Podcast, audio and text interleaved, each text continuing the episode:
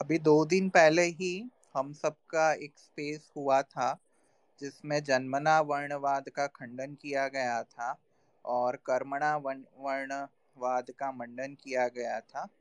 जिन लोगों को भी वर्ण जन्म से है या कर्म से है, वह जानने की जिज्ञासा हो, वह कृपया वह स्पेस को एक बार अवश्य सुने। और यह स्पेस का प्रभाव ये हुआ कि भाई जो जन्मना वर्णवाद को मानते थे वह लोग भी इस विषय पे चर्चा पे तैयार हुए। अभी तक तो वह लोग चर्चा से भागते थे। हम सबको चर्चा के लायक भी नहीं समझते थे। लेकिन अब वह लोग शा, शास्त्रार्थ के लिए तैयार हुए हैं। अगले सप्ताह पे वह क्या वर्ण व्यवस्था जन्म से है या कर्म से इस विषय पर शास्त्रार्थ होगा। आर्य समाज कर्मणा वर्णवाद को प्रस्थापित करेगा और नवीन वेदांती, जो शंकराचार्य के शिष्य है, वो सारे जन्म से वर्ण है, उसको प्रतिपादित करेंगे। आचार्य जी कनेक्ट हो गए हैं, उनसे रिक्वेस्ट करूँगा, अब आप आगे की कार्यवाही संभालिए। नमस्ते जी। ओम ब्राह्मणो अस्य मुखम आसीत् बाहुर्राजन्य उरुकृतः ओम ब्राह्मणो अस्य मुखम् आसीत्। बाहुराजन्यः कृतः। उरुतदस्य यद्वैश्यः पदभ्यां शूद्रो अजायत। यह मंत्र यजुर्वेद के इकतीसवें अध्याय का ग्यारहवा मंत्र है। इस मंत्र में, इस मंत्र के अर्थ को देखने से पहले अपन यह जान लेते हैं कि इससे पूर्व प्रकरण क्या है। ये इस अध्याय का, इकतीसवें अध्याय का ग्यारहवा मंत्र है और इसमें उससे पहले के मंत्रों में परमात्मा की स्तुति उपासना पूर्वक सृष्टि विद्या के विषय में सारा वर्णन किया गया है। सहस्त्र शीर्षा, पुरुष आदि आदि जो मंत्र हैं, उसके द्वारा ये जगत की उत्पत्ति कैसे हुई, किसने की, पहले कौन सा पदार्थ उत्पन्न हुआ, और उस तस्मात यज्ञात सर्वभूत। उस कह रहे हैं, पूर्ण पुरुष जो परमेश्वर है, उससे ऋग्वेद, सामवेद आदि उत्पन्न हुए। उसके पश्चात आगे कहते हैं, अश्व, गाय आदि उत्पन्न हुए। और फिर इस ग्यारहवें मंत्र में बताया गया है कि ब्राह्मण ब्राह्मण शब्द का अर्थ ऋषि दयानंद जो कि प्रसिद्ध वेद के भाष्यकार हुए हैं, उन्होंने कहा है, उसकी व्याख्या करते हुए स्वामी जी कहते हैं, वेद ईश्वर विद अनयो। हो उसके साथ साथ जो वेद और ईश्वर का सेवक और उपासक है, वह अस्य ईश्वरस्य, वह ब्राह्मण जो है वो ईश्वर का मुखम मुखम इव उत्तम। जैसे शरीर के सब अंगों में मुख श्रेष्ठ इसलिए माना गया है कि मुख के अंदर प्रायः सभी ज्ञानेन्द्रियाँ, बुद्धि आदि स्थित है। ब्रह्मरंध्र भी यही है। तो मुख के समान अस्थि अर्थात है। बाहु बाहु कहते भुजाओं के। आँखों से दुनिया को देखने और जानने के लिए, वाणी से बोलने के लिए कानों से सुनने के लिए। ये सारी और नाक जो घ्राणेन्द्रिय है, ये पाँचों, चारों जो इंद्रियों को ज्ञानेन्द्रियों को मुख के अंदर दिया है। तो जैसे सर, ये अत्यंत अजाओं के समान बल और वीर्य से युक्त है। राजपुत्र राजन्य, उरुहु, उरु इव वेगादि कर्मकारी। कह रहे हैं, उरु के समान। उरुहु कहते हैं जांघ के तुल्य वेगादि काम करने वाला। तत् वैश्य वैश्य जो है वो सर्वत्र कह रहे हैं, प्रवेश करता है। और पदभ्याम, सेवा और अभिमान आदि से रहित होने के कारण शूद्र जो विद्या अध्ययन कराने पर भी न कर सके, और जिसके अंदर, अर्थात जिसमें सूक्ष्म बुद्धि का अभाव हो, जो मोटी बुद्धि का व्यक्ति है, जो शारीरिक कार्य को कर सकता है, वह शूद्र कह रहे हैं उत्पन्न हुआ। अर्थात परमात्मा ने मनुष्य जाति में जो विद्या शम दम आदि में जो उत्तम गुणों में है, वो मुखम इव उत्तम। जैसे मुख श्रेष्ठ है, मुख के समान जिनके अंदर कह रहे श्रेष्ठ विद्या शम दम आदि है, वह ब्राह्मण कहलाएँगे। जो अधिक वीर्य वाले हैं, जो रक्षा का कार्य कर सकते हैं, वे क्षत्रिय हैं। और जो व्यवहार और विद्या से कुशल है, वे वैश्य हैं। और जो सेवा करने में, शारीरिक श्रम करने में, भोजन आदि पकाने में, अन्य सेवा कार्य करने में जो बहुत ही प्रवीण है, विद्या से रहित है, वह कह रहे हैं, वो शुद्र कहलाएँगे। इस मंत्र को कुछ लोगों ने इस मंत्र की अन्यथा व्यवस्था की। पहले हमें यह जानना होगा कि जैसा कि हमारा विषय है कि क्या वेद में जातिवाद है। तो यह जो मंत्र है, वह वर्ण व्यवस्था का प्रतिपादक है और वर्ण व्यवस्था में यह बतलाया है कि चार ही वर्ण होते हैं और वर्ण शब्द का जब अपन अर्थ जानते हैं तो वर्ण का अर्थ होता है वर्णो वृणुते है। अर्थात जिसका वर्ण वर्ण किया जाए, जिसको स्वीकार किया जाए वर्णो वृणुते है, अर्थात कर्म अनुसार जिसका वर्ण किया जाए, वह वर्ण है। इस इस पर प्रकाश डालते हुए ऋषि दयानंद ने ऋग्वेद आदि भाष्य भूमिका के जो वर्णाश्रम धर्म विषय वहाँ कहा है, वर्णो वृणुते रीति। निरुक्त प्रामाण्याद वर्णीया वरितुम अर्हा गुणकर्माणि च दृष्ट्वा यथायोग्यम व्रियंते ते वर्णा। गुण कर्म स्वभाव के अनुसार जो जिस जिस चीज़ का वर्ण कर लेता है, जिस वर्ण के कर्म को स्वीकार कर लेता है, मान लीजिए कि कोई व्यक्ति विद्या अध्ययन और अध्यापन यज्ञ करने, कराने में दान लेने और देने का कार्य करता है, वह ब्राह्मण हो जाता है। और जो रक्षा का कार्य करता है, जो स्वभाव से थोड़ा सा तेज है, जो राजकीय सेवाओं में नियुक्त हो जाता है, वह व्यक्ति क्षत्रिय कहलाता है। तो क्या अब यहाँ एक कि क्या रज और वीर्य के योग से है? मान लीजिए कि माता पिता ब्राह्मण हैं तो क्या उसका बेटा भी ब्राह्मण होगा? तो स्वामी जी कहते हैं रज और वीर श्लोक का उदाहरण दिया है। ब्राह्मण का शरीर बनता कैसे है? कोई व्यक्ति ब्राह्मण बनता कैसे है?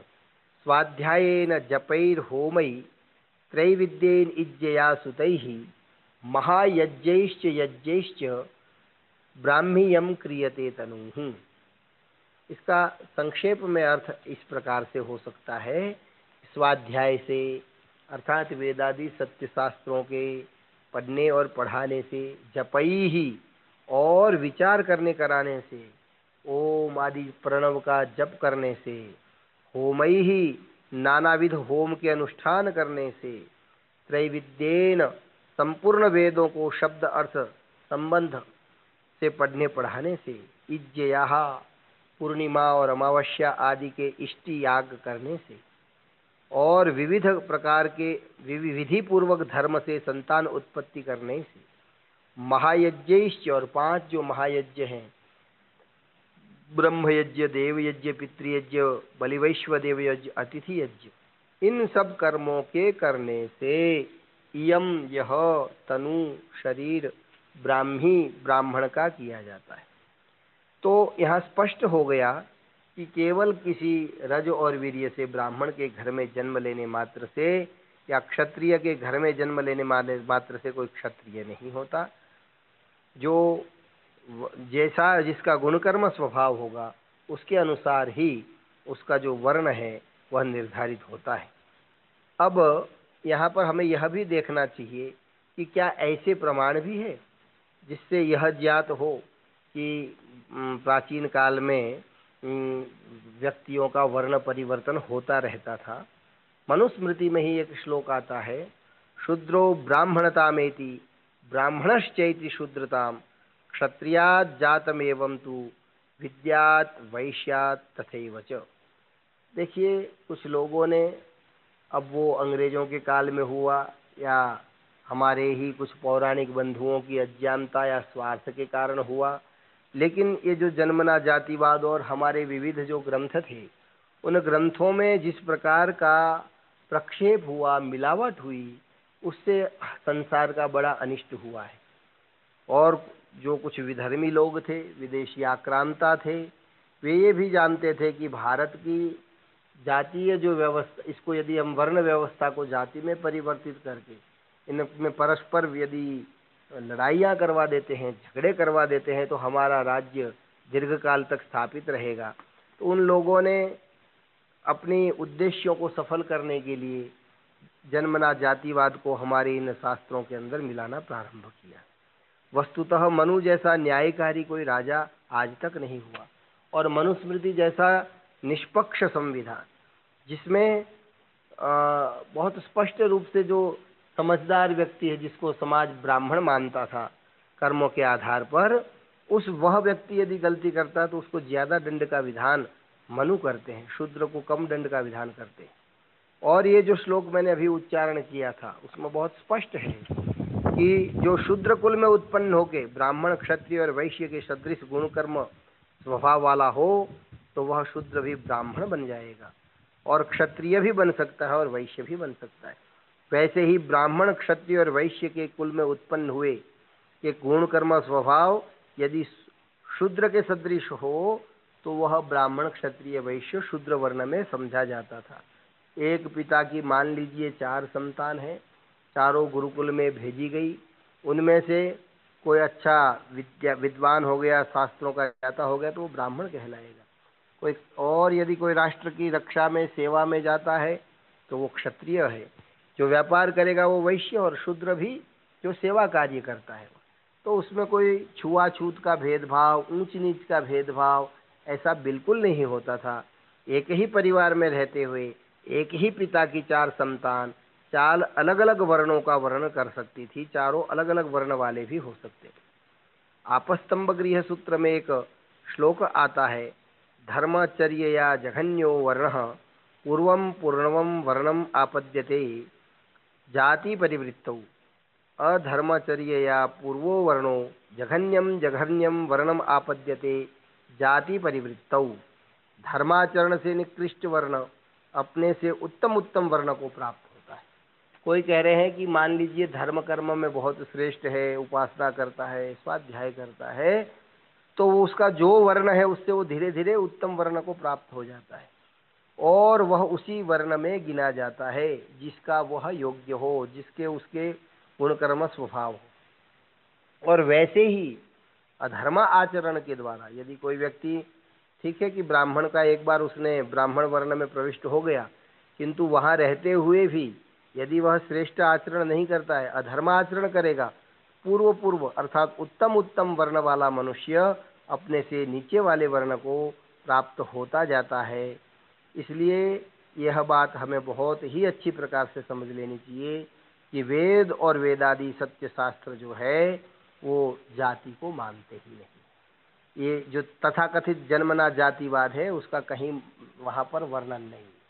वैसे जाति कहते किसे हैं तो वहाँ कहा है सकृत समान आकृति समान लिंगा आ, समान आकृति लिंगार जाति। जिसका चेहरा एक जैसा हो, नाक सबकी एक जैसी है, आँख एक ही स्थान पर है तो हम सबकी जाति, मनुष्य जाति पूरी एक है। वह व्यक्ति चाहे अमेरिका में रहता है, चाहे उसका जन्म किसी भी मत संप्रदाय में हुआ है, उन सब की जाति एक ही है। और जो पशु पक्षियों में हम देखते हैं भिन्न भिन्न जाति है। कहीं गाय है, कहीं हाथी है, कहीं घोड़ा है। पक्षियों में भी भिन्न भिन्न है, कबूतर है, मोर है।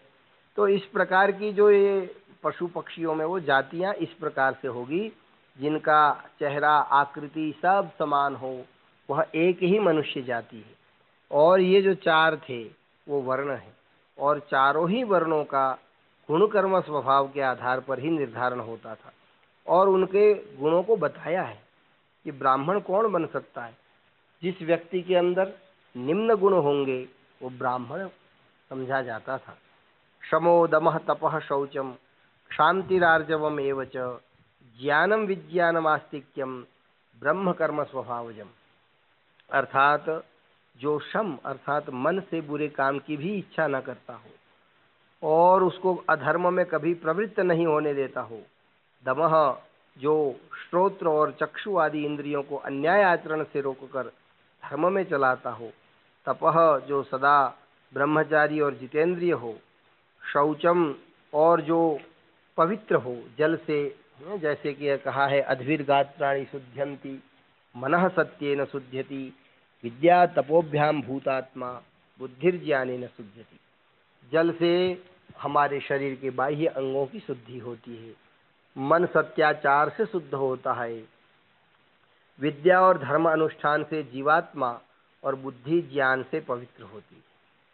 तो जो शांति अर्थात निंदा, स्तुति, सुख, दुख, शीत, उष्ण, हानि, लाभ, मान और अपमान आदि को छोड़कर, हर्ष और शोक को छोड़कर सदा धर्म में जो दृढ़ निश्चित भाव से रहता है, आर्जवम और जो कोमलता निरअभिमानी सरल स्वभाव वाला, उसके साथ ज्ञान जो वेदांती सांगोपांग शास्त्रों को ज्ञानवान हो, विज्ञानवान हो आस्तिक्य और वेद और ईश्वर के प्रति पूर्व जन्म जन्म आदि पर पूर्ण श्रद्धा रखता हो ऐसे आचार्य जी के यहाँ बारिश हो रही है तो बीच बीच में गड़गड़ाहट की आवाज़ आ जा रही है। मैं बात करता हूँ आचार्य से। हाँ ऋषि जी आप कुछ देर देखिए मैं बात करता हूँ आचार्य से। हाँ जी आचार्य जी कनेक्ट हो तब तक हम थोड़े पुराणों की चर्चा कर लेते हैं जहाँ पे उन्होंने वर्ण व्यवस्था की बात करी है।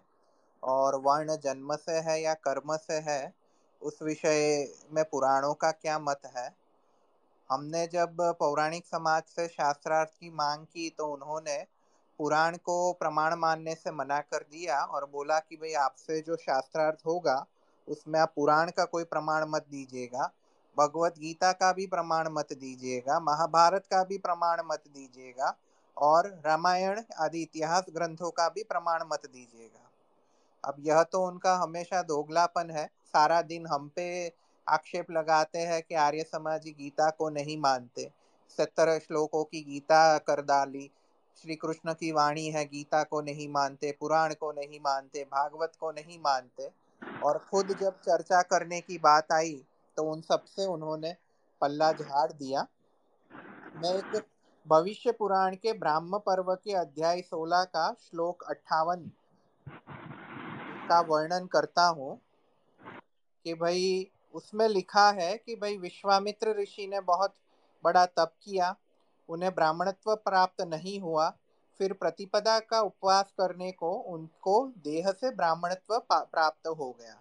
मतलब जो ब्राह्मणत्व, तप जब आदि कष्टदायक कर्मों से प्राप्त होता था, वह सारा ब्राह्मणत्व पौराणिकों ने एक उपवास करके प्राप्त करा दिया। तो मतलब ये तो ब्राह्मणत्व नहीं हुआ। पेड़ पे लगे हुए आम हो गए या चिकू हो गए, जिनको हाथ लगाओ और तोड़ दो प्रतिपदा मतलब जो महीने का पहला दिन होता है, जो तिथि, पहली तिथि होती है, उसका उपवास करो और आप सब ब्राह्मण बन जाओगे। तो पुराणों में तो ऐसी बात लिखी है। सुमित जी कुछ कहना चाहते हैं? ऋषि जी, मैं उस समय में कह रहा था कि आप रामायण महाभारत को भूल गए। उन्होंने रामायण महाभारत को भी प्रमाण मानने से इनकार कर दिया है। ना, मैं बोला, उन्होंने रामायण महाभारत को भी नकार दिया। उन्होंने कोई भी इतिहास ग्रंथों को प्रमाण मानने से मना कर दिया। फिर इसी भविष्य पुराण के ब्राह्म पर्व के चालीसवें अध्याय का चौतीसवा श्लोक है, जहाँ पे लिखा है कि तस्मान गोरश्व वत्कारिश्च जाति भेदो अस्ति देहिनां। कार्यशक्ति निमिषस्तु संकेत कृत्रिमो भवेत। इसमें यह लिखा है कि भाई मनुष्य में गाय या घोड़े के समान जाति भेद नहीं है। पौराणिकों का एक सबसे बड़ा जो तर्क होता है जातिवाद जन्म से सिद्ध करने का तो उनका कहना ऐसा होता है कि शेर जो है वो जन्म से शेर होता है। घोड़ा जो है, जन्म से घोड़ा होता है, गधा जो है, वो जन्म से गधा होता है। लेकिन यहाँ पे भविष्य पुराण ही उस बात का खंडन कर रहा है और वो बता रहा है कि मनुष्य में गाय व घोड़े के समान जाति भेद है ही नहीं। उसके दूसरे खंड में भविष्य पुराण लिख रहा है कार्य शक्ति निमिषस्तु संकेत कृत्रिमो भवेत। कार्य शक्ति के निमित्त यह जो ब्राह्मण, क्षत्रिय इत्यादि जो संकेत है, वह कृत्रिम है। कृत्रिम का अर्थ होता है जो प्राकृतिक जो जन्म से ना हो।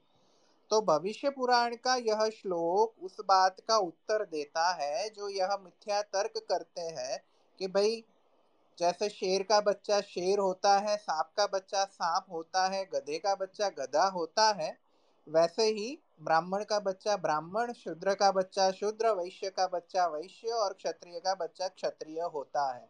यह बात को पुराण भी मान्यता नहीं देता, इसीलिए शायद उन्होंने पुराण को प्रमाण मानने से मना कर दिया होगा, ऐसा हम मानते हैं, क्योंकि पुराणों में तो उनके पक्ष की बहुत बुरी तरह से हालत की गई है। एक में भागवत पुराण के जो पाँचवें स्कंद के चौथे अध्याय में तेरवा श्लोक है। उसमें लिखा है कि राजा नाभि के सौ पुत्र थे। वह सौ पुत्रों में से इक्यावन पुत्र कर्मों से शुद्ध होकर ब्राह्मण हो गए। अब करपात्री जी और पौराणिक समाज लिखता है कि विश्वामित्र ऋषि ब्राह्मण बने, वो तो अपवाद है, ऐसा नॉर्मल केस में नहीं होता। और यहाँ पे जो भागवत जो है, जिस पाठ आप करते हो, जिसकी कथा हर जगह करते हो जिसकी पोथी बना के आप सर पे लेके घूमते हो, जिसकी शोभा यात्रा बन, निकालते हो, वह भागवत में एक साथ इक्यावन क्षत्रिय पुत्रों का ब्राह्मण बनना लिखा है और एक ही जन्म में लिखा है। वह बोलते हैं कि भाई हाँ व्यक्ति कर्म से ब्राह्मण बन सकता है, कर्म से क्षत्रिय बन सकता है लेकिन वह प्रारब्ध कर्मों से होता है आपके पूर्व अर्जित कर्मों से होता है। इस जन्म के कर्मों से नहीं होता। इस जन्म में जो कर्म करोगे उसका फल आपको अगले जन्म में मिलेगा और अगले जन्म में आपको इस प्रकार से वर्ण प्राप्त होगा। एक एक मैं अंतिम प्रमाण रख रहा हूँ फिर मैं आचार्य जी से अभिनंती करूँगा कि वो बोलेंगे। जी। भविष्य पुराण के प्रतिसर्ग पर्व के खंड चार अध्याय इक्कीस श्लोक पंद्रह से सत्रह। जिसका मैंने वर्णन मेरे पिछली स्पेस में भी किया था कि भाई कण्व ऋषि ने मलेच्छ देश मिश्र से दस हज़ार लोग लाए, जिसमें से दो हज़ार वैश्य बने, कुछ शूद्र बने, कुछ ब्राह्मण बने। तो यहाँ पे तो आप मलेच्छों को भी उसी जन्म में वैश्य बना रहे हो, शूद्र बना रहे हो, ब्राह्मण बना रहे हो तो इससे यह सिद्ध होता है कि भाई वेदों में या पुराणों में भी जब ओरिजिनली लिखे होंगे, तब उसमें जातिवाद नहीं था। आगे जाके जब पुराणों में, मनुस्मृति आदि ग्रंथों में प्रक्षेप करना शुरू हुआ, तब जो जन्मना जातिवादी वर्ग था, उस, उन्होंने इसमें सारी बातें जोड़ने लगे। अब मैं आचार्य जी से आग्रह करूँगा, वो अपनी स्पेस आगे बढ़ाए। जिनको भी बोलने की इच्छा है, वो रिक्वेस्ट भेजे। आपको आचार्य जी के वक्तव्य के बाद बोलने का मौका दिया जाएगा। नमस्ते। नमस्ते जी धन्यवाद ऋषि जी। आ, मैं कुछ ये समस्या थी इसकी कनेक्टिविटी की उसके कारण से जुड़ नहीं पा रहा था। तो बात अपनी चल रही थी कि वेद में बहुत स्पष्ट रूप से कहा है कि वर्ण तो चार ही है और वह जो वर्ण शब्द है वो वृत्ति के आधार पर ही बनते हैं। उन्नीस सौ अस्सी के अंदर काशी में वर्ण व्यवस्था को रज और वीर्य के संयोग पर आधारित मानने वाले किसी एक मनुष्य ने जाति भेद का प्रसंग उठाया था। तब अपने जो विद्वान थे, उन लोगों ने 1980 में, ये है 1880 में नहीं तो जो हमारे पक्ष के विद्वान थे, उन्होंने कहा कि मान लीजिए कोई ब्राह्मण व्यक्ति है और उसके दो बेटे हैं किसी कारण से संयोगवश या प्रलोभनवश या अज्ञानतावश यदि कोई एक ईसाई बन जाता है और दूसरा मुसलमान बन जाएगा तो क्या आप उसको ब्राह्मण मानेंगे? तब जो जन्मना ब्राह्मण को मानने वाले लोग हैं, वे भी ये मानने लग, कहने लग गए कि नहीं, वो यदि ईसाई या मुसलमान बन जाएँगे तो हम उसको ब्राह्मण नहीं मानेंगे। तो जन्म ब्राह्मणत्व कहा रहा? इससे यह सिद्ध होता है कि जो ब्राह्मण आदि उत्तम कार्य करते हैं, वे ही ब्राह्मण आदि होते हैं। और जो नीच भी उत्तम वर्ण के गुण कर्म स्वभाव वाले होवे तो उनको भी उत्तम वर्ण में और उत्तम वर्णस्थ होकर के नीच कर्म करे तो उसको भी नीच वर्ण में गिनना चाहिए। या उत्तम और नीच अर्थात निम्न का केवल परिभाषा है, कोई उसमें श्रेष्ठता या उसका नहीं है। आज भारत में राजनीतिक लोगों ने राजनीतिक रोटियाँ सेकने के लिए मनु महाराज को गालियाँ देना और उसके ऊपर विविध प्रकार के आक्षेप और आरोप लगाना और विशेष करके वामपंथियों ने अपनी सभ्यता और शान समझ ली है। जबकि मनु जैसा न्यायकारी और संविधान निर्माता कोई हुआ ही नहीं है। अब अपन अप, यह देखते हैं कि जन्म से वर्ण व्यवस्था मानने में दोष क्या है। ऋषि दयानंद ने भी यही बात कही है कि जन्म से यदि हम किसी को मानते हैं तो क्या मुसलमान बनने पर भी उसको आप ब्राह्मण मानेंगे? इससे यही सिद्ध होता है कि जो श्रेष्ठ कर्म करने वाले हैं, वे ही ब्राह्मण कहलाते हैं। अपने यहाँ पर शास्त्रों में कहा है कि यानी अस्माकम सुचरितानी, तानी त्वयोपाश्यानी नो इतराणी। अर्थात जो हमारे श्रेष्ठ गुण कर्म स्वभाव है, आचार्य और माता पिता अपने शिष्यों और पुत्रों को कहते हैं कि हमारा जो श्रेष्ठ गुण कर्म स्वभाव है, वही आपको उसका अनुकरण करना है, उसकी आज्ञा का पालन करना है, जो हमारी व्यवहार में अशुद्धि है, उसको आपको ग्रहण नहीं करना है। जन्म से ब्राह्मण को कैसे नहीं माना जाता था? गुण कर्म स्वभाव के आधार पर कैसे माना जाता है?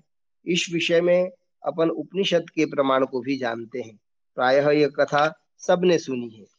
कि सत्यकाम जाबाल नाम के एक युवक ने उस जाबा, सत्यकाम की माता का नाम जबाल ही था। और जब सत्यकाम कुछ बड़ा हो गया, समझदार हो गया तो उसने अपनी माता से पूछा कि माता जी मैं अब गुरुकुल में जाकर वेदाध्ययन करना चाहता हूँ तो आप बताइए कि मेरा गोत्र क्या है, मेरे पिता कौन है? तब उसकी माता ने कहा कि मेरा नाम जबाला है और मैंने बहुत सारे पुरुषों की सेवा की है। अब तू किसका पुत्र है और कौन से गोत्र का है, यह तो मैं नहीं कह सकती हूँ। तू तो ऋषि को जाकर के यही कहना कि मैं जबाला का पुत्र जाबाल हूँ। यही बात जब सत्यकाम ने अपने गुरु ऋषि हारिद्रुम गौतम के को कही, तब ऋषि ने कहा कि तू जो ये सत्य बोल रहा है कि सत्य बोलने का जो साहस कर रहा है, सत्य का जो आचरण करता है इससे यह ज्ञात होता है कि तेरा गोत्र जो है वो ब्राह्मण ही है। क्योंकि अब ब्राह्मण अर्थात जो झूठ बोलेगा, छल कपट करेगा, वह ब्राह्मण हो नहीं सकता है। तो एकदम निश्चल भाव से यह बात कह रहा है, इसलिए जा, तू संविधा लिया मैं तेरा उपनयन करूँगा। और ऐसे बहुत सारे उदाहरण आते हैं कि विश्वामित्र ऋषि का जैसा इन्होंने भी अभी अपने ऋषि उवाच के द्वारा कहा गया कि इस इस प्रकार से बहुत सारे ऐसे व्यक्ति हुए हैं जिन्होंने अपने जन्मना जो वर्ण था, उस जन्मना वर्ण को छोड़कर अपनी तपश्चर्या के द्वारा, अपने विद्याध्ययन के द्वारा अन्य वर्ण को उन्होंने जो है प्राप्त कर लिया, अन्य वर्ण के कार्यों को करना प्रारंभ कर लिया। महाभारत में एक श्लोक आता है ब्रह्म वक्त्रम भुजौ क्षत्रम कृत्स्नम उदरम विष, पादौ यश्य आश्रिता, शूद्रास्तस्मै वर्णात् मने नमः। तो जो ब्राह्मणों अश्य मुखम आसित अपन ने जो प्रारंभ में जिस मंत्र की चर्चा की थी, उसी के अनुरूप यह श्लोक है। तो यहाँ पर पदभ्याम जो है, वो पदभ्याम जो विभक्ति है, कुछ लोग ये मानते हैं कि पैरों से शूद्र की उत्पत्ति हुई तो पदभ्याम में पंचमी विभक्ति नहीं मान करके तृतीया मानी गई और वर्ण शब्द का जो अर्थ है, वो वर्णो वृणुते ही है। क्षत्रिय आदि के गुण कर्मों को भी हमने देखा अब शुद्र शब्द जो है जो वेद पढ़ता पढ़ाता है, वह ब्राह्मण है, जो रक्षा करता है, क्षत्रिय जो है, क्षणु हिंसायाम अर्थ वाली धातु से बनता है। और वैश्य जो है, वो विश्व प्रातिपदिकी इस धातु से अपत्य अर्थ में प्रत्यय करके वैश्य बनता है। और शुद्र जो है, वो सूची शोकार्थक धातु से रख प्रत्यय करने पर सिद्ध होता है। शुद्र व्यक्ति बनता है जो अपनी विद्या में पिछड़ जाने से किसी भी प्रकार की उन्नति की स्थिति को प्राप्त नहीं कर सकता है। अर्थात आज की भाषा में अपन देखें, लौकिक परिस्थितियों में देखें तो सरकारी कर्मचारियों में भी जो है अलग अलग श्रेणियाँ निर्धारित की है। जो चतुर्थ श्रेणी कर्मचारी होता है, उसका कार्य जो आज की तारीख में जो अपन देखते हैं ऑफिसों में, वही कार्य शूद्र का था। सेवा का कार्य, जल पिलाने का कार्य, शुद्धि करने का कार्य।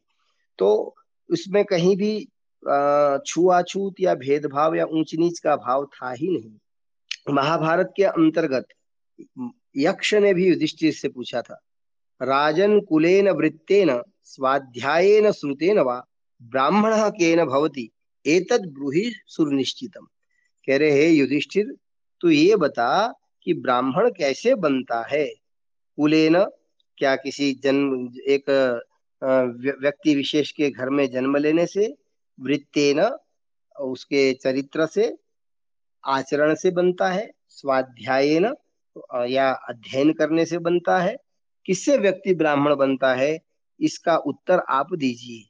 तब युधिष्ठिर ने कहा था श्रृणु यक्ष कुलम तात, न स्वाध्यायो न च श्रुतम कारणम ही द्विजत्वे च वृत्तमेव न संशय। वृत्तम यत्नेन संरक्ष्य ब्राह्मणेन विशेषतः अक्षीण वृत्तो न क्षीणो, वृत्ततस्तु हतो हतः। पठकाः पाठकाश्चैव, ये चान्ये शास्त्रचिन्तकाः, सर्वे व्यसनिनो मूर्खः यह क्रियावान स पंडित बहुत स्पष्ट बात युधिष्ठिर ने वहाँ पर कह दी थी कि किसी जन्म श्रीणु यक्ष कुलम तात। हे कह रहे यक्ष हे तात आप इस बात को सुनिए कि कोई व्यक्ति स्वाध्याय करने के कारण या बहुत, बहुश्रुत होने के कारण द्विजत्व को प्राप्त नहीं होता है। यदि उसको ब्राह्मण बनना है, द्विज बनना है तो उसका वृत्त अर्थात उसका आचरण, व्यवहार, सदाचार ही मुख्य कारण है। इसलिए कहा कि सदाचार की यत्न पूर्वक रक्षा करनी चाहिए। जो व्यक्ति सदाचार की रक्षा नहीं करता है, वह कह रहे हैं ब्राह्मण नहीं है। कह रहे पढ़ने और पढ़ाने वाले, शास्त्र का चिंतन करने वाले भी बहुत व्यक्ति मिल जाएँगे।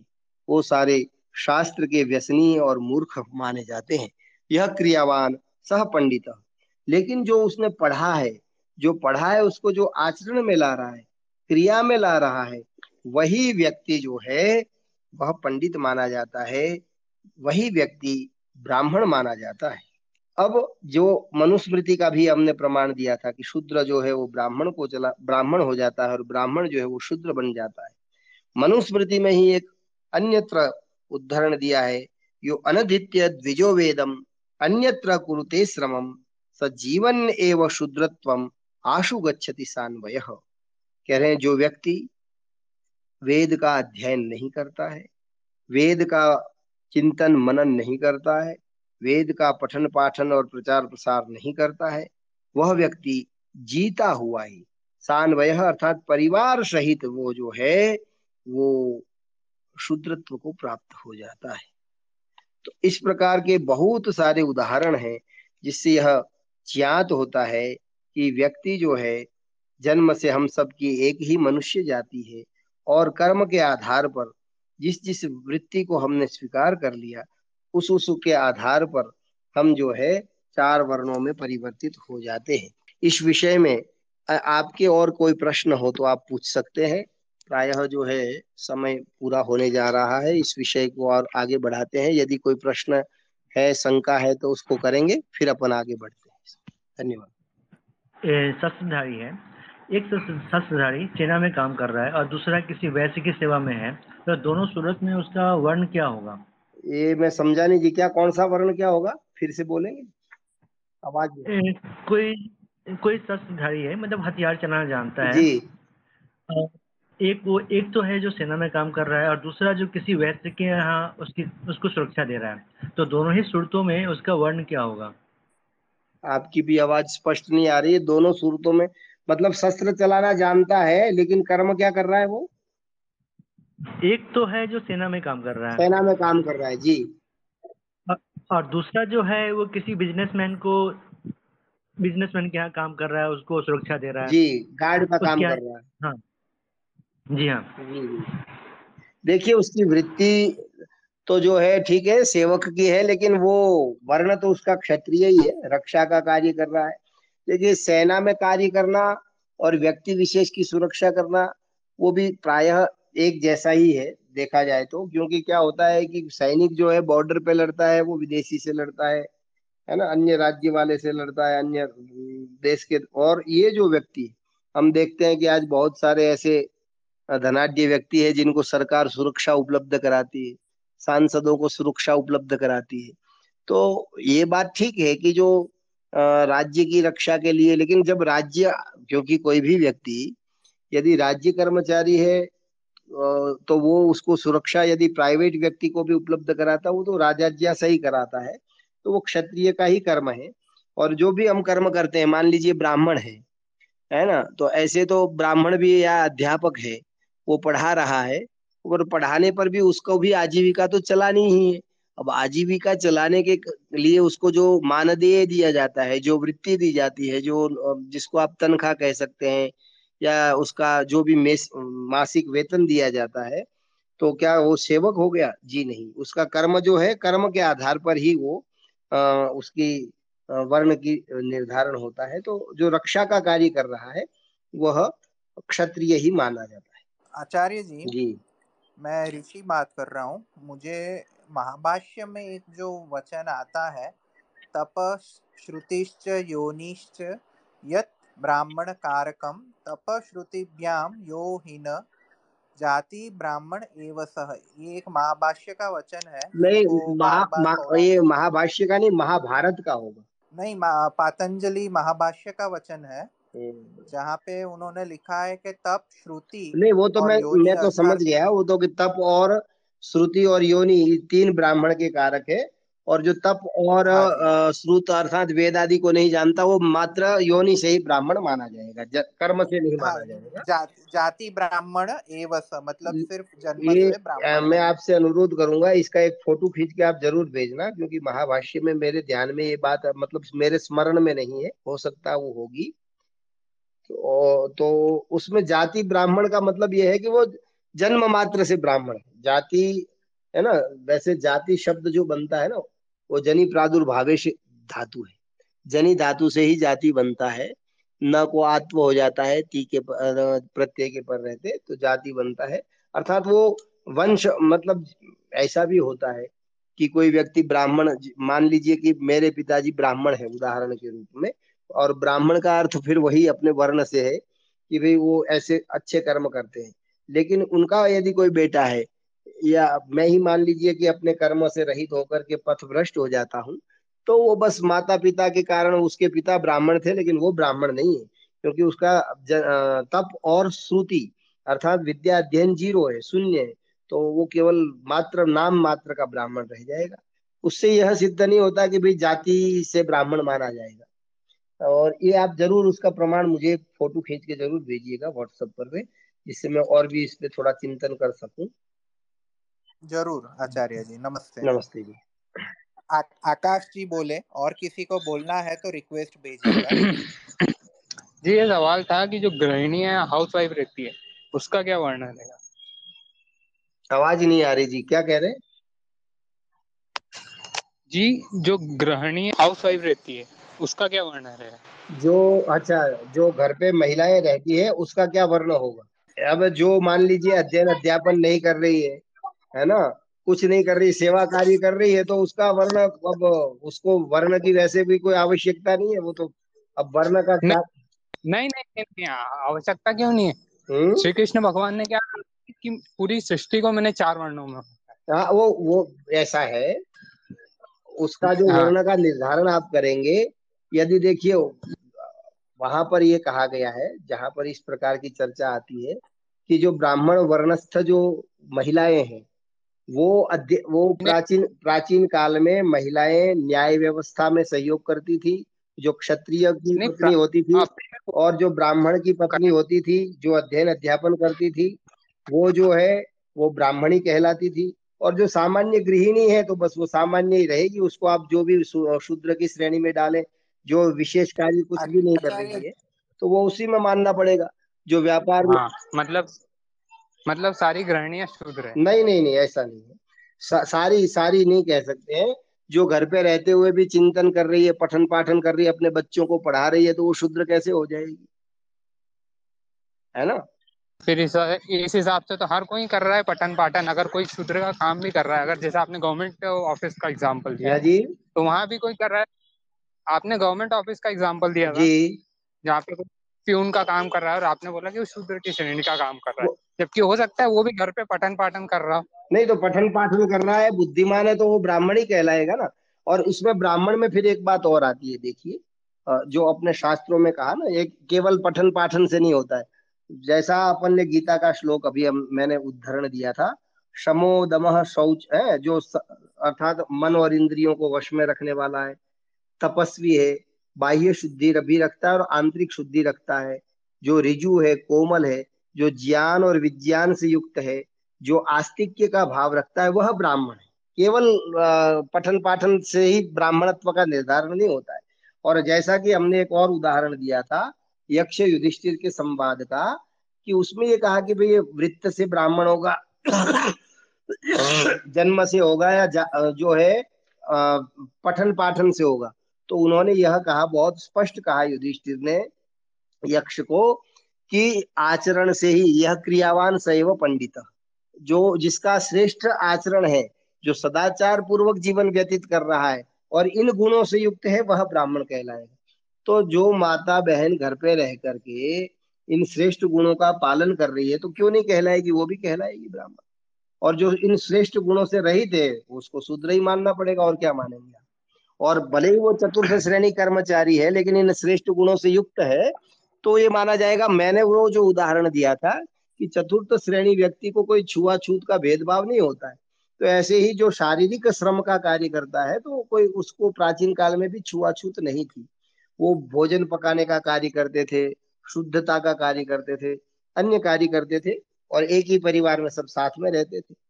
और ये सारा जो विवाद जो उत्पन्न हुआ है वो आपको मान करके ये चलना पड़ेगा कि जो हमारे देश में विदेशी आक्रांता आए, उन लोगों ने ये बात बहुत अच्छी तरह से उठाई है कि भाई इस बात से ही हिंदू समाज में जो आज का सनातन समाज है, उसमें जो है मतभेद खड़े होंगे और ये खंड खंड पे बट जाएँगे। तो ये विवाद का कोई विषय नहीं है है ना कि कौन कौन सा वर्ण का उसका, और बस बात इतनी सी है कि कोई व्यक्ति आचरण से रहित है, केवल ब्राह्मण परिवार में जन्म लिया है और जिसका आचरण श्रेष्ठ नहीं है, जो मद्यपान कर रहा है, मांसाहार कर रहा है, और यही कहे कि ब्रह्म वाक्यम जनार्दन, है, मैं जो कह रहा हूँ, मैं तो ब्राह्मण हूँ, मेरा जन्म ब्राह्मण कुल में हुआ है, मेरा आचरण चाहे कैसा ही हो, आप मुझे पूजनीय मानो, है ना? नहीं तो मैं आपको श्राप दूँगा। ये सारी मिथ्या आडंबर की भी कोई आवश्यकता नहीं है। और बहुत स्पष्ट बात है कि क्रियावान, जो क्रिया तदनु शास्त्र का भी पठन पाठन रावण जो है, वो भी बहुत बड़ा विद्वान था, है ना? अच्छा जाता था, ब्राह्मण की श्रेणी में आता था, लेकिन राजा था, क्षत्रिय भी हो गया।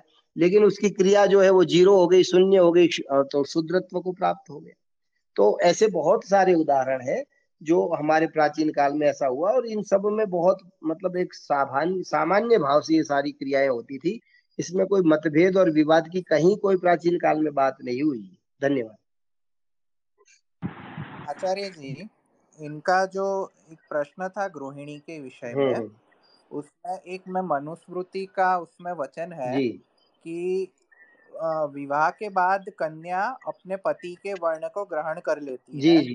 तो मतलब जो गृहिणी होगी उसका वर्ण वही होगा जो उसके पति का होगा मैं मनुस्मृति का हाँ। ध्यान में नहीं आ रहा लेकिन आकाश जी बाद में मुझे डीएम करिएगा मैं मनुस्मृति में से ढूंढ दिखा हाँ, मैं मैं यही चाह रहा था। तो बात वहीं आ गई उसकी अपनी कोई नहीं नहीं नहीं इसमें इसमें क्या होगा ऋषि जी यदि ये बात ठीक है मुझे भी ध्यान नहीं मनुस्मृति में हो सकता है लेकिन ये आज की परिस्थितियों को या प्राचीन काल में भी अपन देखिए ये जिन भैया ने प्रश्न उठाया है उनको हमें यह भी समझना होगा कि प्राचीन काल में जो विवाह पद्धति होती थी, उसमें जो सर्वश्रेष्ठ विवाह पद्धति थी, वो स्वयंवर की विवाह पद्धति थी। और जो विवाह होता था, वो गुण कर्म स्वभाव के आधार पर होता था। तो जिसका गुण कर्म स्वभाव एक जैसा है, वही परस्पर विवाह करते थे। जो आदर्श विवाह की स्थिति है वो वो थी। जिस जिस जिस ब्राह्मणत्व की, जिस क्षत्रियत्व की हम बात करते हैं तो हमको यह भी ध्यान रखना चाहिए कि विवाह की आज के जो माता पिता ने निश्चित कर दिया, वो विवाह नहीं था। या आज का जो लव मैरिज होता था, वो है ना, आकर्षण से एकदम देहाभिमान के कारण कामाशक्त होकर के वो विवाह नहीं था। प्राचीन काल में तो गुरुकुल से शिक्षा प्राप्त करने के पश्चात दोनों पक्षों के आचार्य और आचार्य गुण कर्म स्वभाव मिला करके ही विवाह करते थे। और स्वामी जी ने सत्यार्थ प्रकाश में और अन्य प्राचीन उदाहरणों में मिलता है। कि क्षत्रिय की जो पत्नी है, वो न्याय व्यवस्था, राज्य में जो महिलाओं का जो समस्याएँ होती थी, उसका समाधान करती थी। और ब्राह्मण की जो महिलाएँ हैं, वो जो है, कन्याओं को पठन पाठन और ज्ञान विज्ञान देने का कार्य वो महिलाएँ करती थी। और क्षत्रिय की जो महिलाएँ हैं वैश्य की महिलाएँ व्यापार में सहयोग करती थी और जो सेवा का कार्य करती थी, वो शूद्र थी। तो ऐसा नहीं कह सकते ये ये मानना भी जैसा कि इन्होंने कहा कि फिर उसकी अपनी स्वयं की महिला की कोई आईडी नहीं रही। तो ऐसा आज आज की जो परिस्थितियाँ हैं, उसमें अपन ऐसा भी देखते हैं कि एक व्यक्ति ऐसा है कि जो बिल्कुल मतलब शारीरिक श्रम ही करता है और खेती का कार्य करता है या ट्रैक्टर या ट्रक आदि का ड्राइवर है। या, और ये उसकी पत्नी जो है पढ़ी लिखी और प्रोफेसर भी होती है। तो उसकी अपनी भी स्वयं की स्थिति है और यदि वो महिला जिस कर्म को करती है तो वो उसको निश्चित रूप से उसको हमें ब्राह्मण मानना चाहिए। क्षत्रिय का कार्य करती है तो क्षत्रिय मानना चाहिए और प्राचीन काल की विवाह पद्धति को भी ध्यान में रखना चाहिए। धन्यवाद नमस्ते। मुंजा जी को आग्रह करूँगा वो कुछ बोले। हाँ धन्यवाद आपका। मेरा यह प्रश्न था गोत्र से प्रश्न था कि ये जो गोत्र का निर्धारण होता था, वो किस तरह होता था? मतलब कि अगर अलग अलग वर्ण हुए, तब तो सबका अलग अलग गोत्र होता था ना? मतलब मुझे इसकी कंसेप्ट समझना है, बस गोत्र का प्रश्न यही है मेरा। देखिए, वैसे तो मुख्य सात अपने ऋषि हुए हैं, उन ऋषियों के नाम पर ही गोत्र चले हैं। और आज के जो प्रचलित है, आप देखेंगे कि बहुत सारे व्यक्ति ऐसे हैं जिन्होंने अपने सरनेम के साथ गाँव का नाम लगाना शुरू कर दिया। है ना? झिंझवाड़िया नगवाड़िया, इधर जो है आलमपुरिया जुई वाला ऐसे अलग अलग लोगों ने अपने अपने गाँव के नाम लगाने लगे। कुछ लोगों के आज के जो प्रचलित गोत्र हैं, जिनकी हम चर्चा करते हैं तो परि, अब जैसे अपने जो प्रसिद्ध दो वंश हुए हैं, महाभारत काल में, कौरव और पांडव तो वो भी व्यक्ति विशेष के नाम पे हुए। पांडु के पुत्र थे, इसलिए पांडव कहलाए, और वो जो है, वो, कुरु के होने से कुरु के यद्यपि ये भी थे, लेकिन इन्होंने अपने किसी मतलब गोत्र कई बार ऐसे भी चल जाता है कि अपने कुल में, अपने परिवार में कोई बड़ा व्यक्ति हुआ तो उसके नाम से भी चला लेते हैं। ये हमारे जैसे यहाँ महाराज जी थे, उनके बैंदा लगा दिया तो वस्तुतः वो जो गोत्र था उनका, वो वैसे चौहान क्षत्रिय थे, लेकिन बैंदा इसलिए लगा दिया कि उस परिवार में बैंदा नाम का एक महान व्यक्ति हुआ, या श्रेष्ठ जिसको समाज ने श्रेष्ठ माना तो उन्होंने अपना गोत्र वो लगा लिया। वस्तुतः जो अपने प्राचीन काल के जो ऋषियों के गोत्र हैं, उसी के आधार पर ही गोत्र की तो व्यवस्था होती थी। और उसमें जो एक ही सगोत्र में विवाह नहीं करना, वो भी बहुत बड़ा वैज्ञानिक कारण था। खैर, वो विषय अलग है। इसलिए आप गोत्र के विषय में थोड़ा जानना चाहेंगे तो मनुस्मृति का भी आपको अध्ययन करना चाहिए। और अलग से भी आप मुझे चाहे तो फ़ोन करके भी पूछ सकते हैं, उसमें मैं विस्तार से आपको बताऊँगा। धन्यवाद। हाँ क्षमा करें। मैं प्रश्न पूछना चाहता हूँ। मैंने कहा कि जैसे कि कुछ लोग कह रहे हैं कि वर्ण जो थे, वो जन्म से ही है। तो जन्म से अगर है तो फिर उनका गोत्र भी सेम ही होना चाहिए कि एक ही गोत्र के सब होते चले गए या अलग अलग हो गए? यही मुझे कंसेप्ट समझना है। आप कृपया लिख के भेजिए। आवाज़ ये थोड़ी वो हवा की और बारिश टाइप का आवाज़ आ रही है। समझ में नहीं आ रहा। जन्म है मैं आपको लिख के जन्म हुआ किसका जन्म हुआ और किस पे हुआ वो समझ में नहीं आया ठीक है ठीक कोई बात नहीं मैं लिख के भेज देता हूँ। जी। अब प्रतीग्न जी प्रश्न पूछेंगे। नमस्ते आचार्य जी। मेरा प्रश्न ये है कि ये वर्ण संकरता क्या है? इसकी परिभाषा क्या है? और जैसे अभी आपने आकाश जी के प्रश्नों के उत्तर को देते समय आपने कहा कि अगर गृहिणी जो है वो इसका वृत्ति अगर ब्राह्मणोचित शील संस्कार से संपन्न है तो उसको ब्राह्मणी समझा जाएगा। ऐसी अवस्था में अगर उसका पति शूद्रवत आचरण करता है या किसी सर्विस क्लास में है तो उनसे उत्पन्न संतान को क्या हम वर्ण संकर मानेंगे? या वर्ण संकरता की परिभाषा कर्म से वर्ण को मानने में किस प्रकार लेनी चाहिए? धन्यवाद। देखिए वर्ण शंकर शब्द का प्रयोग पहले से ही होता होगा, लेकिन प्रमुख रूप से महाभारत के युद्ध के समय जब अर्जुन युद्ध करने से कतरा रहा था, नहीं कर रहा था तो उसने कृष्ण को यह भी कहा कि इस युद्ध में हमारे जो है सारे महापुरुष या जो भी श्रेष्ठ योद्धा है, दोनों ही पक्षों से मारे जाएँगे। और जब पुरुषों की बहुतायात में मृत्यु होती है और महिलाएँ ज़्यादा रहती तो वर्ण संकरता का, वहाँ जो वर्ण सांकर्य का अर्थ है वह यह है कि कोई भी स्त्री का किसी भी पुरुष के साथ संबंध हो जाना और उससे जो संतान उत्पन्न होगी है ना? बिना विवाह के गुण कर्म स्वभाव मिलाए बिना ऐसा जो विवाह होता है और उससे जो संतान होगी वो वर्ण संकरता कहलाएगी।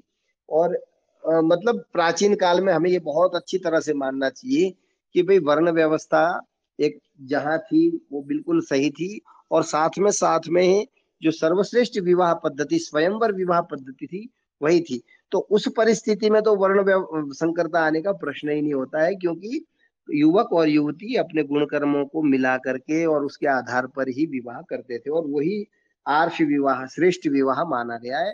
जो विवाह के अलग अलग प्रकार है, उसमें सर्वश्रेष्ठ बात जो है, आज और स्वामी दयानंद सरस्वती ने अपने सत्यार्थ प्रकाश के चतुर्थ समोल्लास में ये बात बहुत स्पष्ट से कही कि जब तक ये ब्रह्मचर्य के पालन पूर्वक स्वयंवर विवाह पद्धति नहीं होगी, तब तक जो है भारत का उत्थान नहीं हो सकता है।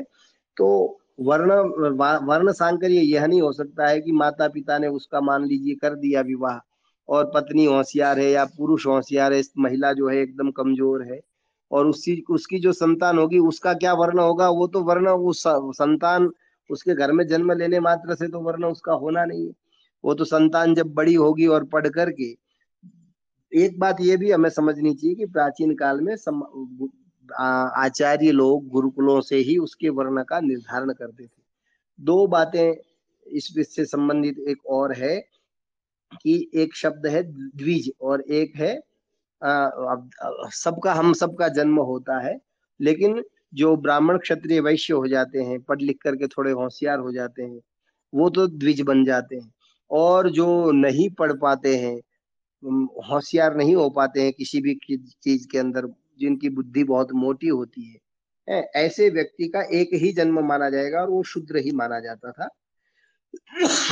तो ये बात अपने को देखनी है कि वर्ण का निर्धारण भी प्राचीन काल में जो राजा के साथ वहाँ पर जो धर्मार्य सभा होती थी, प्राचीन काल में केवल राजसभा ही नहीं, धर्मार्य सभा, अर्थात जो धर्म का निश्चय देती थी। न्याय करने वाली वो न्यायार्य सभा और एक राजार्य सभा, जो राज्य व्यवस्था, दंड व्यवस्था को संभालती थी। तो जो ऋषिजन थे, गुरुजन थे, वो मिलकर के तय करते थे कि इसका व्यवहार, आचरण, विचार, वो जो है, इस वर्ण के अनुकूल है, इसलिए इस वर्ण की इसको उपाधि दे दी जाए। ये इसलिए उसका जो बेटा होगा, उसको माता पिता के आधार पर तो निर्धारण करेंगे तो फिर तो वही जन्मना जातिवाद हो गया।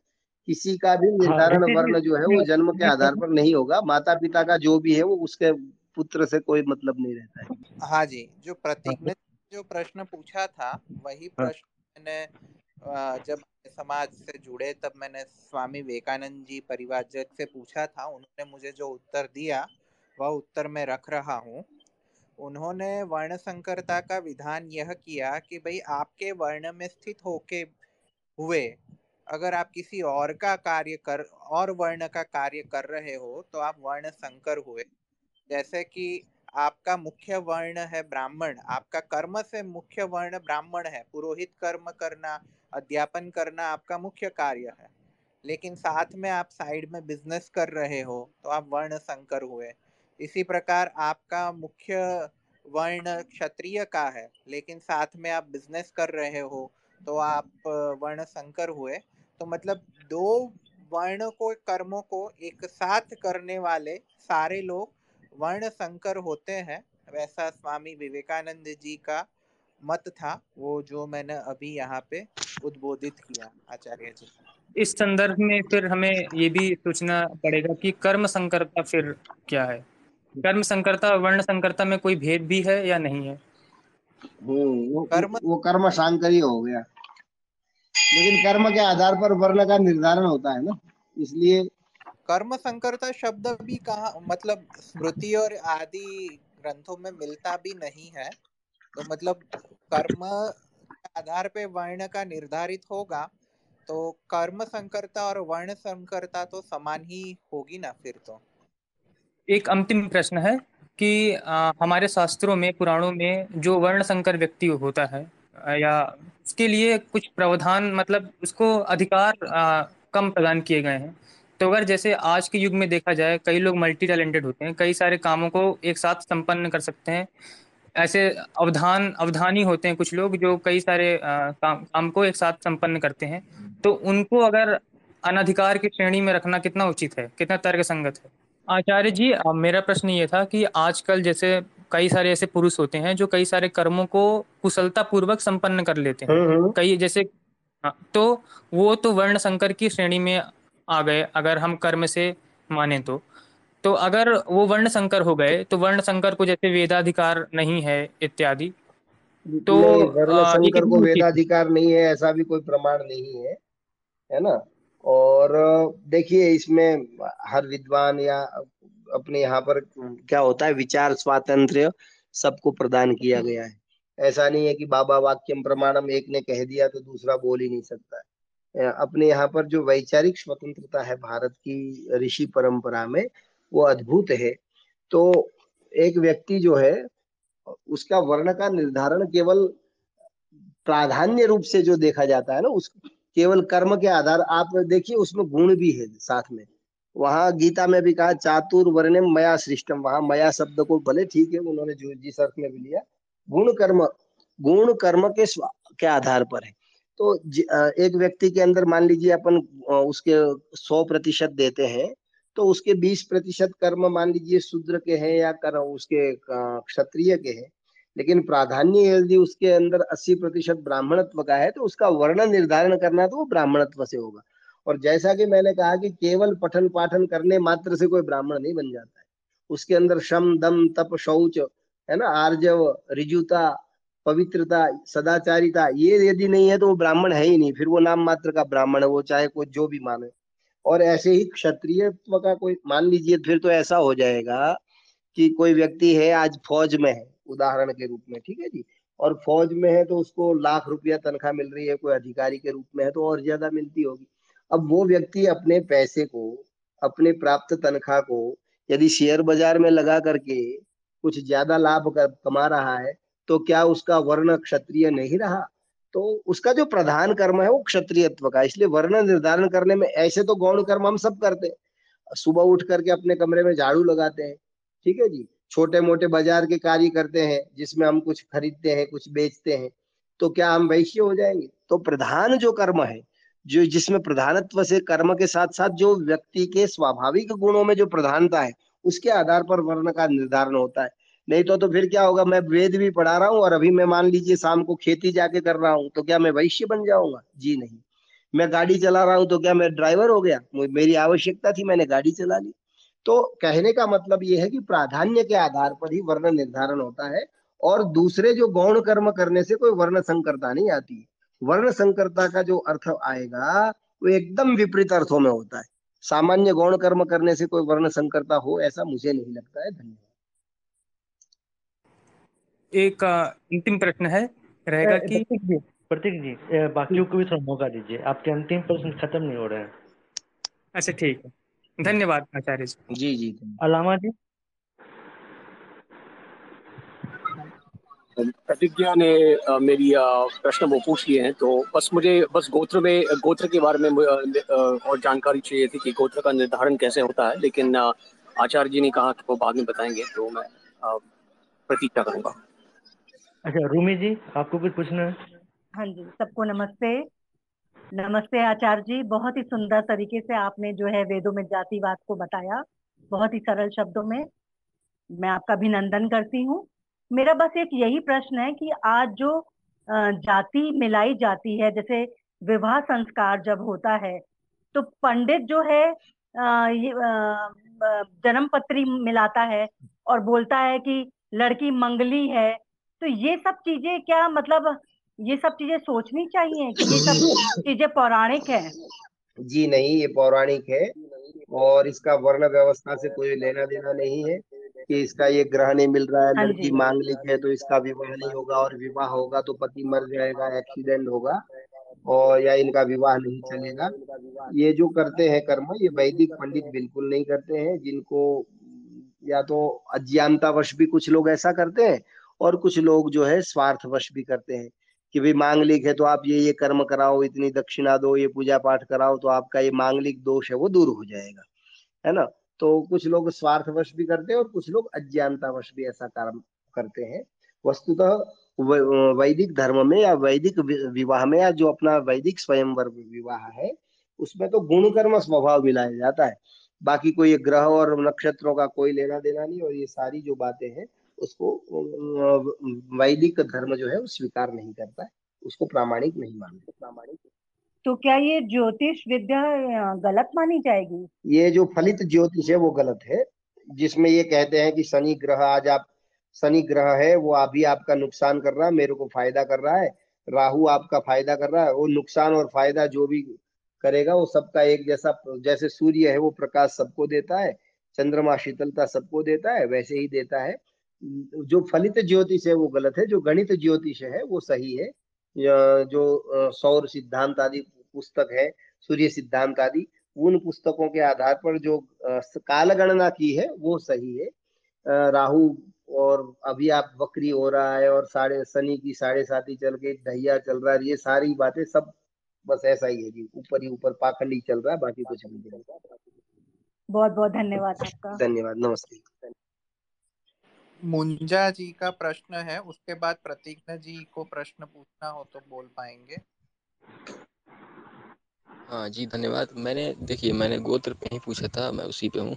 जैसे कि मैंने कई देखा है कि जैसे कई जातियाँ हैं उनमें जो गोत्र है वो वो गोत्र कई और जातियों में भी मिलती है। मतलब एक गोत्र में अगर एक जाति में कोई पंडित में कोई कश्यप है तो ठाकुर में भी उसी गोत्र के नाम से है। तो क्या मतलब कि मैं, वे मैंने जैसा एक... आपको निवेदन किया था सात ऋषि है भरद्वाज अंगिरस है ना अत्रि गौतम आदि। मुख्य तो गोत्र सात ही थे प्राचीन काल में। उन्हीं ऋषियों के नाम हाँ। पर गोत्र चले हैं।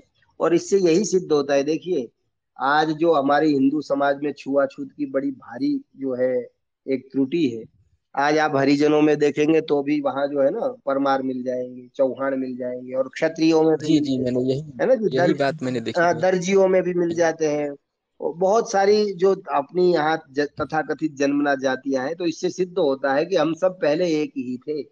ये तो कालांतर में अपनी अज्ञानता से या विधर्मियों ने, जैसे लोग कुछ कहते हैं कि भाई ये जो भंगी समाज हुआ, जो मैला उठाने वाला, वो मुस्लिम काल से हुआ।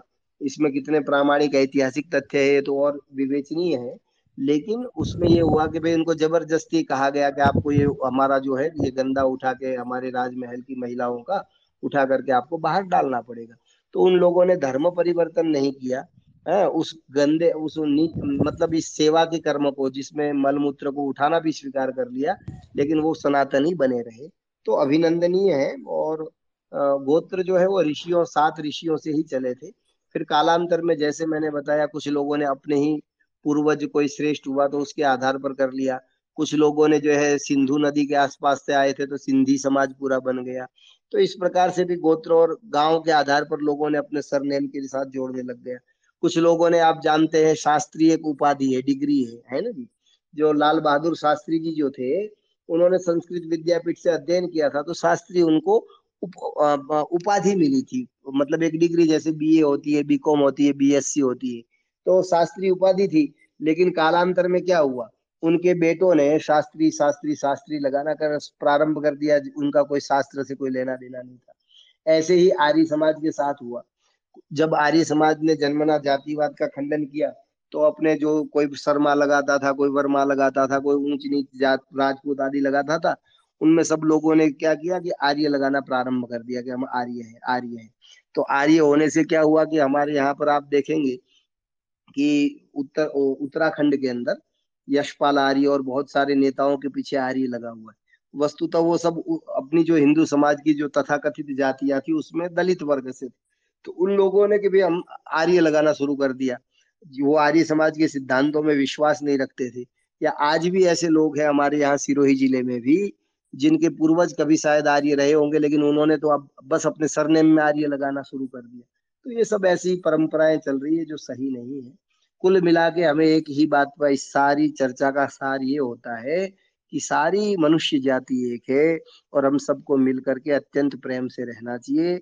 और ये छोटी छोटी बातें ऊंच नीच का जन्मना जातिवाद, जन्म के आधार पर किसी को श्रेष्ठ मानना और जन्म के आधार पर किसी को निम्न मानना, उसको घृणित समझना, ये बहुत बड़ा पाप है, ऐसा नहीं करना है।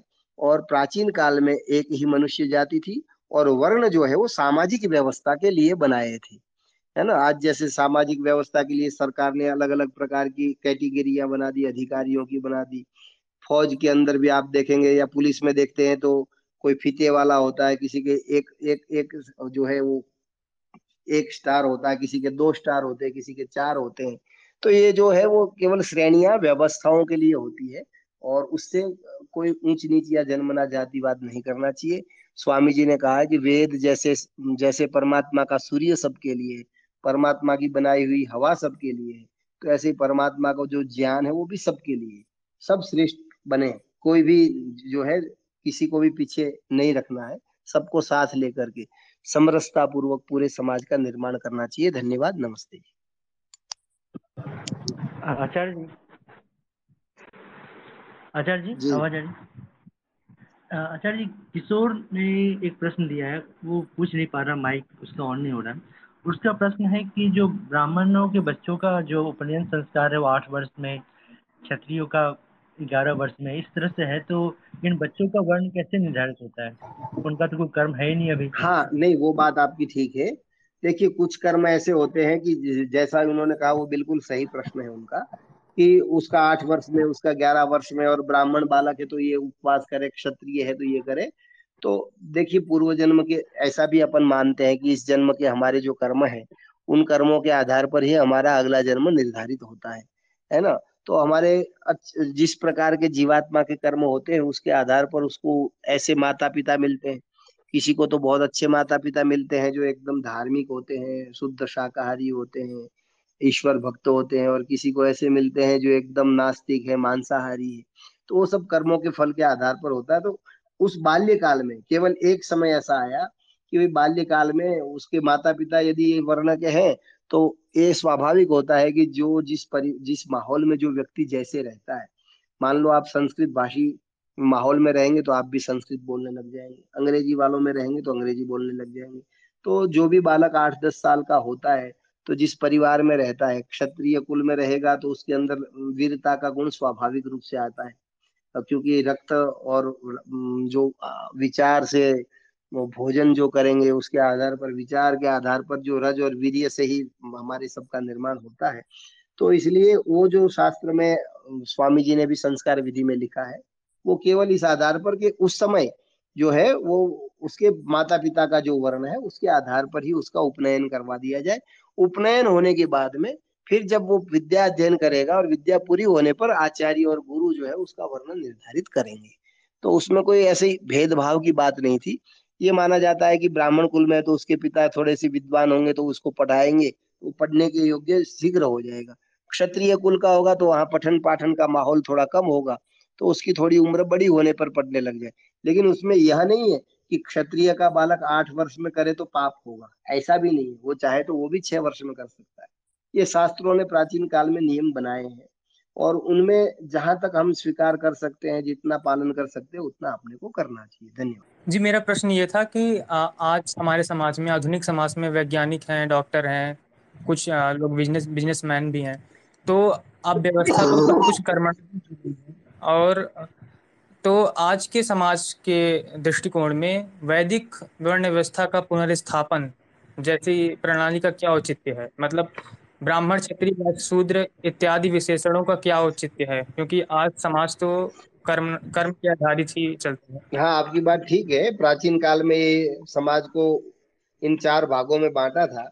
आज का समाज यदि यह स्वीकार मतलब ये है, देखिए कि जो गुणों के आधार पर यदि कोई, ये तो प्राचीन चर्चाएँ चल रही है, गुणों के आधार पर कोई व्यक्ति चाहता है कि मेरा प्राचीन काल में जो वर्ण व्यवस्था थी, उसके आधार पर मेरा वर्ण क्या हो?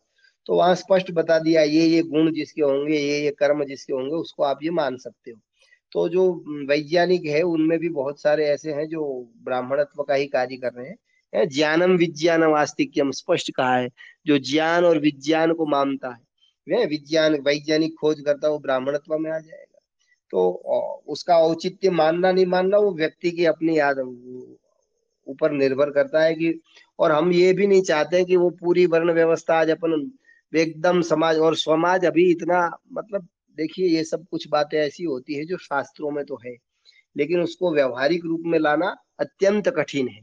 आज आज की जो जनसंख्या है, एक अरब तीस करोड़ लोग जो हिंदुस्तान में है, पूरे विश्व को तो अपन छोड़ दें तो उस सबको इन सब में लाना और फिर यदि जो शास्त्रों की सारी बातों के आधार पर अपन देखते हैं तो आज आज का मनुष्य जो है वो बहुत पीछे हो चुका है है ना? उस स्थिति में जो प्राचीन काल की आदर्श स्थिति पे पहुँचने में हमें कई पीढ़ियाँ गुजारनी पड़ेंगी हज़ारों वर्ष लगेंगे जब हम उस उच्च स्तर पर पहुँच सकते हैं। अच्छा मेरा क्वेश्चन ये था कि आपके हिसाब से जो सर नेम होते हैं मतलब as per your occupation change होने चाहिए या फिर ये सिर्फ़ फिक्स होने चाहिए?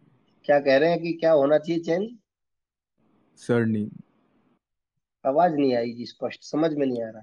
सर नेम सर नेम हाँ सर नेम। तो क्या कह रहे हैं सर नेम का क्या होना चाहिए?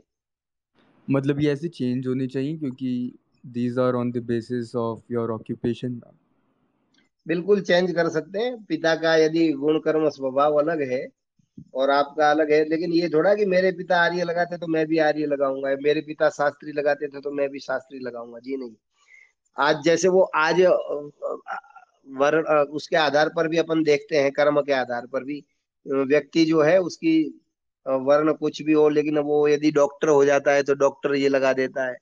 कुछ लोग जो है अपने आगे प्राध्यापक लगा लेते हैं है ना? कुछ कर्म के आधार पर भी लगाते ही हैं तो वो बदल सकते हैं उसमें कोई विशेष बात नहीं है।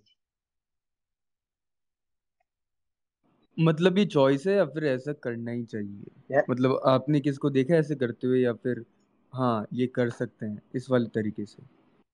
कर सकते हैं समझाने की एक बार फिर बोलेंगे थोड़ा सा आवाज़ में अस्पष्टता हो रही अच्छा मेरे कहने का मतलब है कि ये चेंज करना ही चाहिए या फिर ये सिर्फ़ ऐसे कि हाँ कर सकते हो हाँ आप ये पूछ रहे हैं कि करना चाहिए या कर सकते हैं।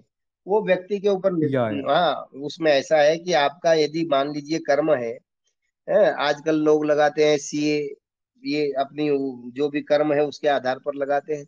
वो अपनी इच्छा पे निर्भर करता है, चाहे तो कई लोग ऐसे भी है जो केवल अपना नाम लिखते हैं, कोई उपाधि नहीं, कोई जाति नहीं, कोई सरनेम नहीं, केवल जो जिसका ओम प्रकाश नाम है तो हमारे यहाँ एक गुरु जी है नब्बे वर्ष के, उन्होंने पीएचडी भी कर रखी, सब कुछ कर रखा, वैद्य भी है, लेकिन वो केवल अपना हस्ताक्षर भी ओमकार ही करते हैं, कुछ भी नहीं लिखते, केवल ओमकार लिखते तो वो अपनी इच्छा पे ही निर्भर करता है, उसमें कोई प्रतिबंध भी नहीं है और कोई आग्रह भी नहीं होता है, व्यक्ति उसके लिए स्वतंत्र है।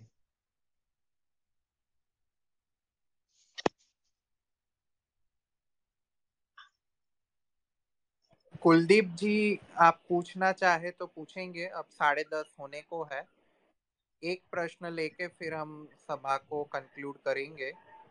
बाकी जिनके प्रश्न है फिर नेक्स्ट टाइम पाएँगे।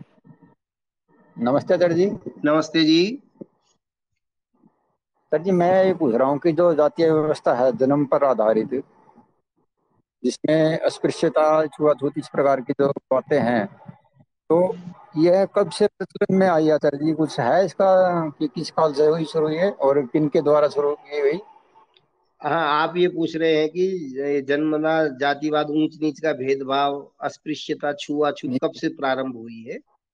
जी तो कब लगभग मेरे विचार से ये बस इनके समय से ही हुई है मुगल काल से ही हुई है उससे प्राचीन या हो सकता है पुराणों में भी इसका कुछ जन्मना जातिवाद का वर्णन आया और शंकराचार्य हाँ, हाँ अब शंकराचार्य जी ने स्वयं लिखा है या उसमें हाँ। प्रक्षेप हुआ है कि कोई यदि शूद्र जो है वो वेद सुन ले तो उसके कान में शीशा डाल दे जीवा का यदि वेद मंत्र बोल दे तो जीवा काट ले है ना? ऐसा आया।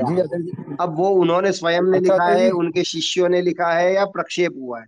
हाँ। वो उनके लेकिन आज भी जो जो जन्मना जातिवाद को मानने वाले लोग हैं आज भी ऐसी ब्राह्मण पाठशालाएँ हैं जो वेद पाठशालाएँ हैं।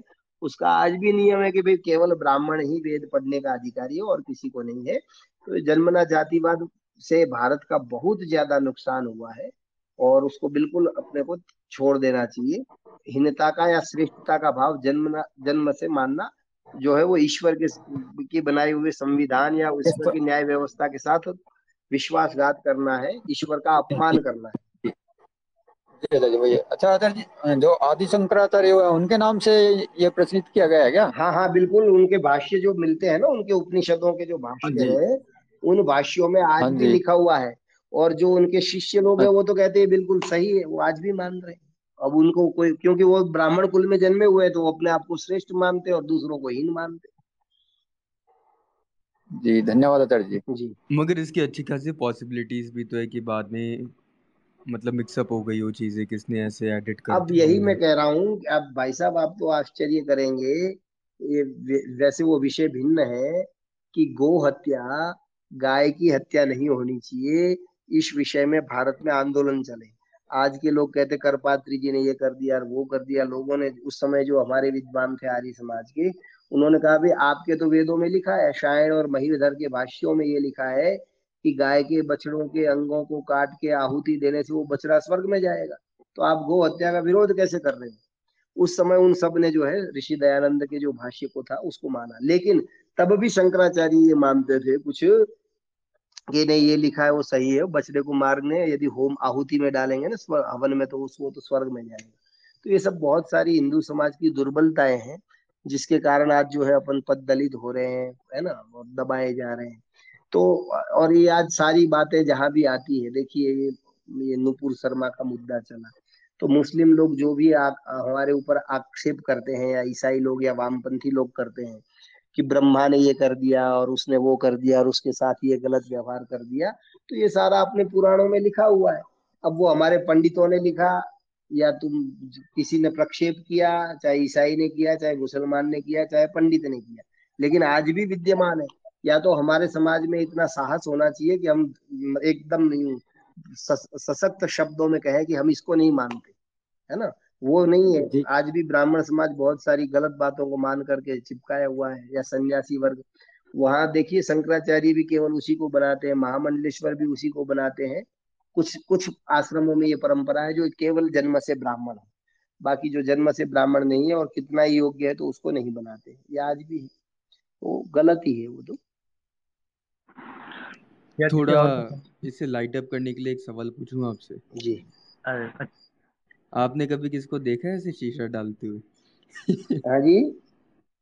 आपने कभी किसी को देखा जिसके शीशा डाला हुआ हो? नहीं बिल्कुल बिल्कुल नहीं देखा है। केवल शब्द शास्त्र वो लिखा हुआ है बस वाद विवाद में ये बातें चलती है। कोई न, कोई भी नहीं डाल रहा है।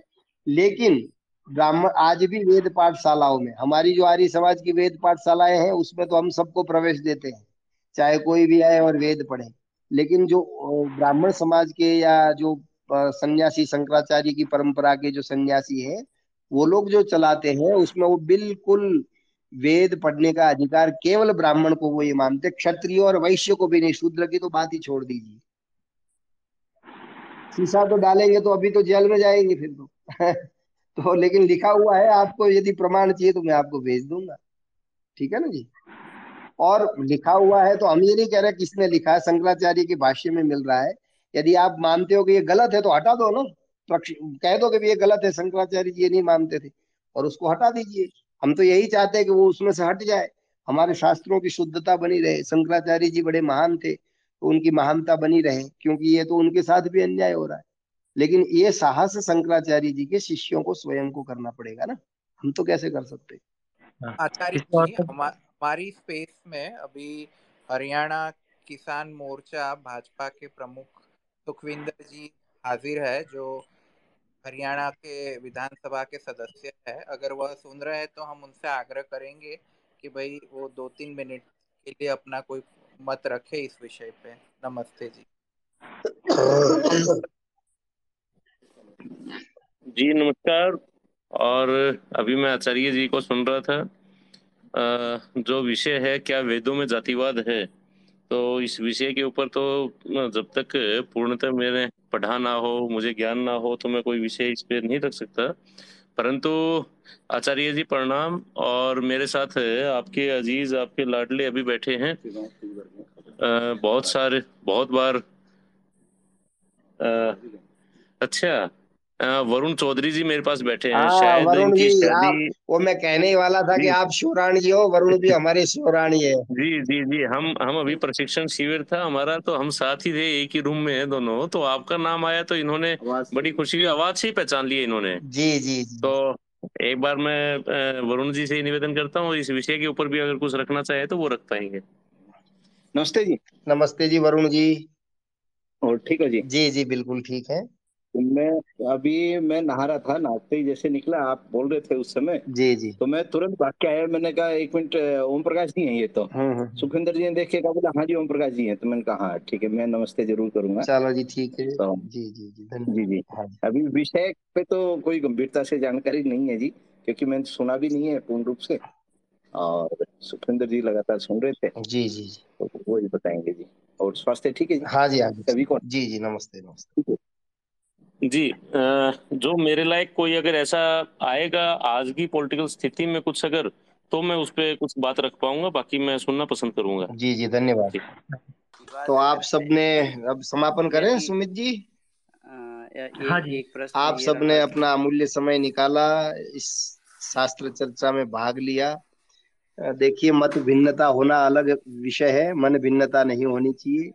हम सबका एक ही लक्ष्य है कि पूरा समाज समरस हो, प्रत्येक व्यक्ति को जो शास्त्र पढ़ना चाहे तो शास्त्र पढ़े और उसको जन्म के आधार पे न किसी को श्रेष्ठ मानना है, न किसी को नीच मानना है। सब एक ही परमपिता परमेश्वर की हम सब संतानें हैं, मनुष्य हैं और ईश्वरीय वाणी को हम सब ज़्यादा से ज़्यादा पढ़ें, उसको अपने जीवन में धारण करें और उसके अनुसार आचरण करें। आध्यात्मिकता के साथ साथ राष्ट्रवाद का भी चिंतन करें और इस देश को अपन जो है सशक्त भारत बनाए और भारत को फिर आर्यावर्त में परिवर्तित करने का हम सब मिल करके प्रयास करें, तभी विश्व का और प्राणी मात्र का कल्याण संभव है। धन्यवाद। आप सबने सुना, पुनः पुनः धन्यवाद। सबको नमस्ते। ओम। ओम द्यौः शांति अंतरिक्षम शांति पृथिवी शांति ही आप शांति ओषधयः शांति वनस्पतयः शांति विश्व देव शांति ब्रह्म शांति सर्वं शांति शांतिरेव शांति सामा शांतिरेधि ओम शांति शांति शांति